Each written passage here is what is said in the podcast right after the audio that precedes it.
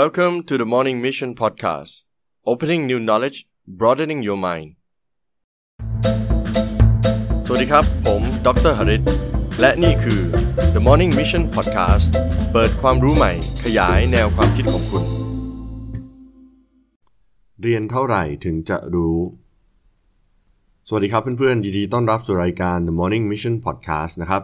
podcast ที่รวบรวมความรู้ต่างๆ มาให้เพื่อนๆเนี่ยได้พัฒนาตัวเองในทุกๆวัน วันนี้เราจะมาพูดถึง topic ของการเรียนรู้กันนะครับ ล่าสุดนะครับเมื่อเดือน 2 เดือนที่แล้วนะครับ มีลูกศิษย์อยู่คนหนึ่งครับเขาเรียนกับผมในคลาสเนี่ยผมจะมองเขาว่า เอ๊ะเป็นเด็กที่ค่อนข้างฉลาดนะ อยู่ในคลาสเนี่ยเขาจะมี interaction ที่ดีมาก ก็คือสามารถตอบคำถามได้หมด แล้วเวลาทำงานกลุ่มเนี่ยก็ค่อนข้างที่จะโอเคนะครับ ไม่แย่เลยทีเดียว แต่สิ่งที่เกิดขึ้นก็คือว่า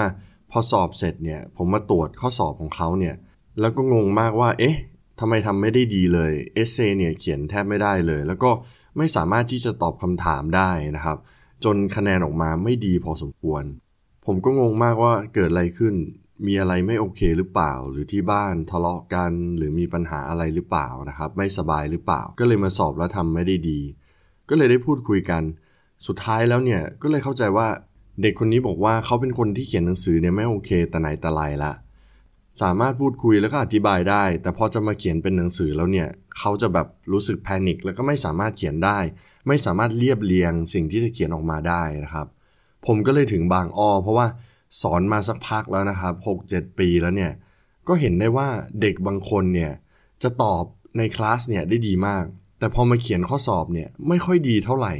แต่เด็กบางคนเนี่ยรู้สึกว่าเออเงียบมากเลย ไม่ตอบในคลาสเลย เวลาถามอะไรก็จะตะกุกตะกักกว่าจะตอบได้ เหมือนไม่มีความมั่นใจนะครับ แต่พอมาทำข้อสอบนะครับ เขียนรายงานเนี่ยเขาก็จะทำได้ดีมากทำได้ดีตลอดเลย จุดนี้ผมก็เลยไปหาข้อมูลมานะครับ แล้วก็พยายามเข้าใจเกี่ยวกับการเรียนรู้ของเด็กๆ แล้วก็คนทั่วไปมากขึ้นนะครับ ถ้าเทียบกับผมเองเนี่ยตอนเด็กๆ ก็ไม่ต่างกันเหมือนกันก็คือว่า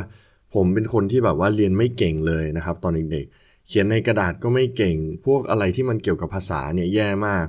ภาษาไทยภาษาอังกฤษเนี่ยผมจะได้เกรด1เกรด2 ตลอด เรียกง่าย ๆ ว่าแค่ผ่านนะครับ แล้วเวลาที่จะต้องทำรายงานอะไรเนี่ย ก็ไม่ค่อยดี ผมจะชอบ present มากกว่า แต่ผมก็ไม่ได้เก่ง present นะครับ ก็มีความอายอยู่ แต่ว่าทำได้ดีกว่าการเขียนแน่นอน แต่สิ่งเหล่านั้นก็เริ่มเปลี่ยนไปนะครับ แล้วก็พัฒนาตัวเองขึ้นมาอะคราวนี้กลับมาพูดถึงการเรียนรู้แบบ 2 แบบก่อน ที่ไปอ่านมานะครับเขาบอกว่าการเรียนรู้เนี่ยมันแบ่งเป็นเหมือนกับตามนิสัยเหมือนกัน คือหนึ่งเป็น introvert กับอีกอย่างหนึ่งเป็น extrovert introvert เนี่ยก็จะเป็นพวกที่ชอบเก็บตัว จะเป็นคนที่ไม่ชอบพูดคุยกับใครสูงสิงกับใครมากนะครับ เรียกว่าเงียบๆชอบอยู่กับตัวเองมากกว่า พวกนี้ก็จะแบบเก่งเขียนเก่งอ่านมากกว่านะครับ เมื่อเทียบกับอีกแบบหนึ่งซึ่งเป็น extrovert ก็คือคนที่แบบอาจจะมีเพื่อนเยอะ พบปะสังสรรค์ชอบพูดคุยอะไรประมาณนี้พวกนี้ก็จะชอบแบบ คุยกับคนอื่นมากกว่า communicate หรือว่าสื่อสารแบบต่อหน้าแบบพูดคุยนะครับ ก็จะทำได้ดีในสิ่งเหล่านี้ มันก็เลยทำให้เห็นได้ชัดว่าเออเด็กเนี่ยมันจะจะแบ่งออกเป็น2อย่างนะครับ ก็คือคนที่แบบเขียนเก่งกับคนที่พูดเก่ง แต่ปัญหาก็คือว่าการศึกษาไทยเนี่ยจริงๆเราก็ทั่วโลกนะครับ เพราะว่าการศึกษาเนี่ยพื้นฐานมันก็ดึงมาจากเมืองนอกนะครับ แล้วก็คล้ายกันแต่อาจจะแบบล้าหลังไปบ้าง ในปัจจุบันเนี่ยเราก็ยังเน้นการทำข้อสอบบนกระดาษอยู่เหมือนเดิม มีบ้างที่เราจะมี assignment ออกมา present หรือว่าพูดคุย viva การสอบด้วยปากเนี่ยมีบ้างแต่ว่าน้อยมาก ผมก็เข้าใจอยู่ว่า เพราะว่าเด็กมันอาจจะเยอะ มันก็เลยต้องทำบนกระดาษ ให้มาแบบสอบปากเปล่าทุกคนทุกคนเนี่ยอาจจะใช้เวลาแล้วก็ยากมากที่จะทำมันก็เลยกลายเป็นแบบทำงานกลุ่ม พอทำงานกลุ่มปุ๊บ คนที่พูดเก่งก็ออกมา present คนที่เขียนเก่งก็เลยเขียน แล้วคนที่พูดเก่งก็ไม่ได้พัฒนา skill ในการเขียน ส่วนคนที่เขียนเก่งก็ไม่ได้พัฒนาสกิลในการพูดนะครับ มันก็เลยกลายเป็นแบบนั้นไป แต่จริงๆแล้วมันก็ไม่ได้เป็นเรื่องที่แย่เสมอไปนะครับ เพราะว่าในสังคมเราเนี่ยเราก็ต้องการคน 2 แบบแบบนี้นะครับ ทั้ง introvert แล้วก็ extrovert แต่ปัญหาที่เราเจอกันก็คือว่า คนที่อยู่ในมหาวิทยาลัยเนี่ยหรือว่าเรียนจบแบบปกติเนี่ย คนที่ได้เกรดดีๆ ส่วนมากเนี่ยจะเป็น introvert คนที่แบบเป็นหนอนหนังสือ bookworm ชอบอยู่กับหนังสือเขียนนั่นเขียนนี่ส่ง assignment อะไรประมาณนี้ แต่คนที่เป็น extrovert เนี่ยเป็นคนที่แบบว่าชอบพูดคุยนะ ชอบพรีเซนต์นะ ชอบแบบสอบปากเปล่านะ กลับกลายเป็นคนที่ได้คะแนนน้อย เพราะว่าเราไป bias หรือว่าโอนเอียงไปทางแบบเด็กที่แบบเขียนเก่งตอบเก่งบนกระดาษอะไรประมาณนี้นะครับ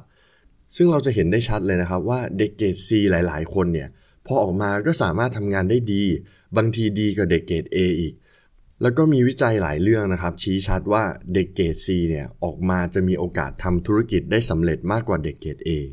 เพราะผมเชื่อว่าไอ้พวกเด็กเกรด C เนี่ยบางทีเนี่ยตอนที่เรียนมหาวิทยาลัยเนี่ยเรียนไม่เก่ง อาจจะเขียนไม่เก่ง อาจจะแบบอธิบายไม่เก่ง แต่พอไปอยู่ในโลกแห่งความเป็นจริงแล้วเนี่ย มันเกี่ยวกับความสัมพันธ์ ต้องคุยกับคนอื่นเยอะมากขึ้น อย่างเช่น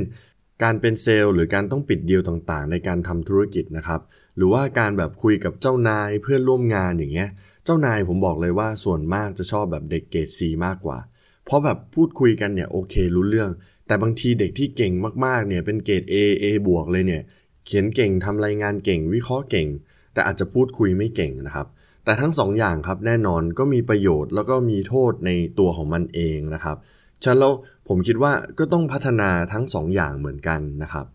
ประเด็นสำคัญมันก็เลยอยู่ที่ว่าเราต้องรู้ตัวเองนะครับว่าเราชอบเรียนรู้แล้วเราชอบแบบทดสอบตัวเองแบบไหน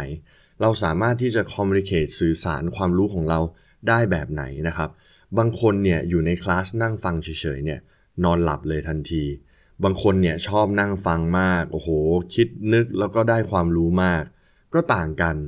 บางคนเนี่ยเวลาให้ไปลง fieldwork ให้ไปสัมภาษณ์ชาวบ้าน ให้พูดคุยกับคนนั้นคนนี้ทำได้ดี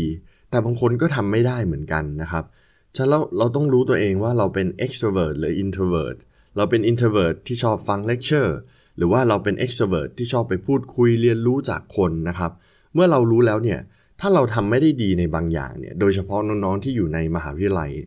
เราก็อย่าแบบ beat yourself up too much หรือว่าอย่ากดดันตัวเองแล้วบอกว่าทำไมฉันทำไม่ได้ แต่ก็ต้องกดดันบ้างนะครับว่าเราทำได้ดีกว่านี้ ผมเชื่อว่าประเด็นสำคัญมันอยู่ที่ความพยายาม ถ้าเราพยายามเต็มที่ล้วเราทำตรงนี้สุดยอดแล้ว เราจะได้แค่ผ่านเราจะได้แค่เกรด C แต่ว่าเราก็ต้องเข้าใจตัวเองว่าเออไอสิ่งนี้มันอาจจะไม่เหมาะกับฉันร้อยเปอร์เซ็นต์แล้วเราก็ไปโฟกัสในสิ่งที่เราแบบเหมาะร้อยเปอร์เซ็นต์นะครับ ส่วนน้องๆ หรือเพื่อนๆที่แบบจบแล้วแล้วก็มาทำงานเรื่องปกติเนี่ยครับ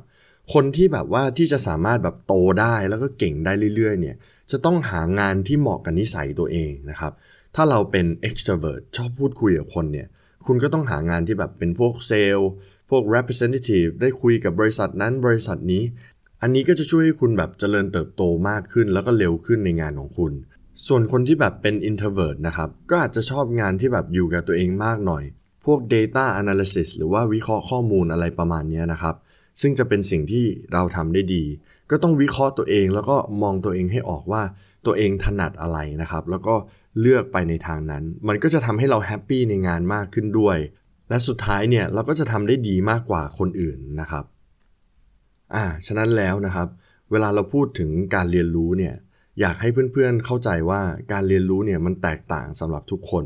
แล้วผมก็ไม่ได้พูดถึงแบบการเรียนรู้ที่มหาวิทยาลัยในโรงเรียนอย่างเดียวนะครับ เรารู้ดีว่าในโลกปัจจุบันเนี่ยการแข่งขันมันสูงมากขึ้น การทำงานทุกอย่างเปลี่ยนแปลงเร็วมาก เทคโนโลยีเนี่ยเปลี่ยนทุกเดือนนะครับ ไม่ว่าเราจะอยู่ในวัยเรียนหรือวัยทำงานเนี่ย ถ้าเราไม่เรียนรู้ตลอดเวลาเนี่ยแน่นอนเราโดนคนอื่นแซงนะครับ สุดท้ายแล้วเนี่ยเราต้องเข้าใจในตัวเองว่า เราเรียนรู้แบบไหนเนี่ยดีที่สุด บางคนอาจจะไม่ชอบอ่านหนังสือเลย แต่ชอบฟังพอดแคสต์มากกว่า ชอบดู YouTube ชอบดูรายการอื่นๆ มากกว่า ก็ไม่ใช่เรื่องผิดนะครับ ผมว่าสิ่งสำคัญก็คือว่าเราอย่าเอาตัวเองเนี่ยไปเทียบกับใครก็ดีที่สุดนะครับ เหมือนเห็นเขาอ่านหนังสือเยอะแล้วมาถามตัวเองว่า เออทำไมฉันแบบเป็นอย่างนี้ทำไมฉันขี้เกียจอะไรประมาณนี้ ก็แค่เข้าใจตัวเองมากขึ้น แล้วก็ปรับเปลี่ยนวิธีเรียนรู้ เพราะว่าการเรียนรู้เนี่ยมีวิธีมากมาย เราไม่จำเป็นที่จะต้องเหมือนคนอื่นเหมือนใคร และเมื่อเราต้องการ communicate หรือพูดคุยกับใครเนี่ยเราก็มีวิธีของเรา ถ้าเราชอบเขียนเราเขียน ถ้าเราชอบพูดคุยก็พูดคุย ประมาณนั้นนะครับ ก็อยากฝากเพื่อนๆไว้สำหรับ episode นี้ หวังว่าเพื่อนๆจะชอบมันแล้วก็หวังว่าจะเป็นประโยชน์นะครับ ถ้าเพื่อนๆคิดว่ามันโอเค ก็ฝาก tag เพื่อนของคุณ แล้วก็กดไลค์กดแชร์ด้วยนะครับและถ้าไม่ต้องการพลาด episode ในอนาคต ก็ฝากเพื่อนๆ กด subscribe แล้วก็กด follow ในแพลตฟอร์มต่างๆ ด้วยนะครับ แล้วเราเจอกันใหม่ใน episode หน้า สวัสดีครับ